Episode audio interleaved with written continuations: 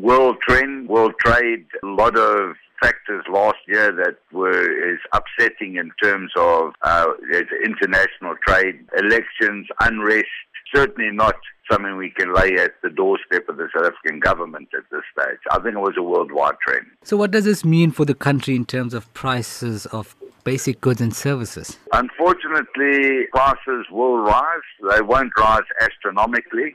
They will slightly. It's not a good outlook between 2016 and 2017. We are looking at an improvement, but I just think that uh, worldwide trends are pretty flat at the moment, and it's not something that we can influence from uh, the southern tip of Africa. How could this trend be remedied in some way in terms of increasing the level of uh, import and export activity in the country? The fastest way to import uh, is an increase uh, your import exports is to give a better service to what little trade you have or what trade you do have. And that's certainly an area that uh, focus needs to be put on. We need to be basically handling the trade we have uh, much better, quicker, and uh, doing it in an economical fashion. That way, that's the way you attract trade uh, through your ports. We are not achieving that at this stage, unfortunately. So, what would you propose to government in attracting trade and investment into the country through our maritime sector? Have a very harsh, uh, harsh and hard look at the way that the ports are being run. We don't believe that the ports are being run efficiently. We are working with senior management from Transnet. There is a little bit of light at the end of the tunnel, but there's still a long way to go. But we should never be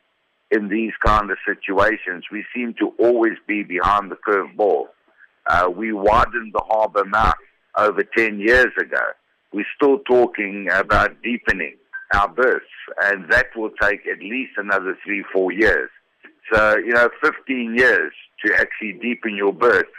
Why did we widen the, uh, you know, why did we widen the harbour mouth 10 years ago? This should have all been, all been part and parcel of the same planning. That's why we always seem to be slightly behind the curve.